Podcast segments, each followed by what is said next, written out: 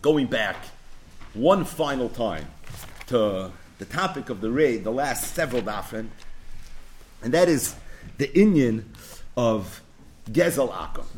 So yesterday we mentioned that there's a machlokes rishonim whether Gezel Akum is asim or whether Gezel Akum is only asim Rabbanon.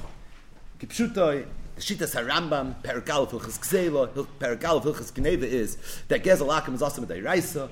Rashi Shita in Sanhedrin and Zayin Amar is that Gezel is only asim Rabbanon.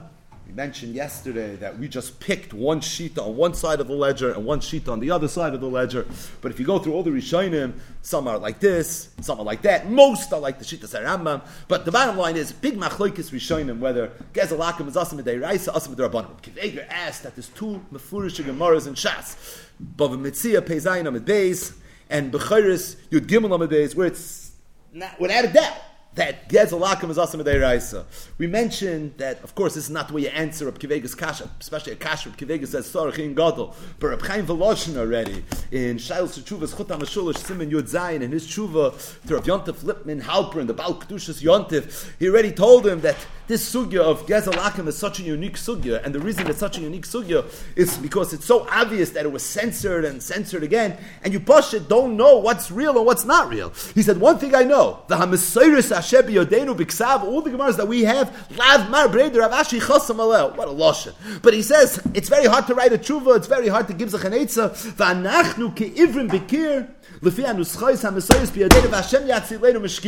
so you have Mefurish Gemaras. Who knows what Gemaras there were in other places in Shas? In fact, Reb Chaim Voloshin says it's clear that the Rishonim had a Gemara here in Agoizel Pasuk that we don't have that was very much part and parcel of the Sugya. The bottom line is, is definitely a very unique Sugya, what we refer to as a censored Sugya, just from a pure halachic perspective. What struck me after the shir was I don't know if this is a tzushtel, but we've mentioned a few times in the past the tshuva from the Kozhaglover Gaon, Hashem Yimkam Damai. And this is in Shalos tshuva, it's Eretz Tzvi Chelik Beis, it's Simon Ayin Dalit, where the Shoyal asked the Kozhaglover Gaon, how is it that you're able to make a siyam? How can you ever make a siyam on a Masechta? We know that the Gemaras were censored, and when you learn Gemara, you're not learning the Gemara that Marbar Avashi was chasam aleh. And if that's the case, it's chaser from the Masechta, and based on that, how can you make a siyam? The frat to make a siyam during the nine days when you're not allowed to eat meat, drink wine, based on the fact that it's a sudas mitzvah because you were shalom Masechta to the extent that the Gemara was censored, it should be a problem.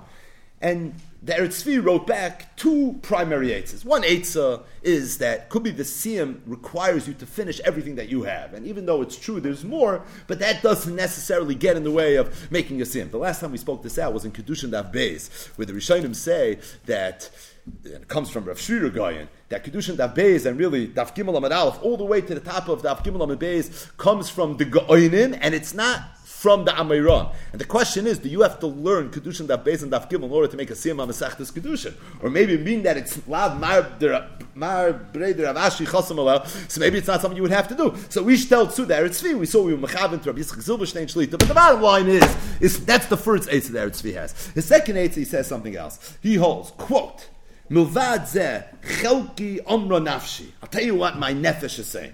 Dem hoye sheiches le mamorim elu beetzem la hamesechta lo hoye shlito le senzer lo yitzia misha.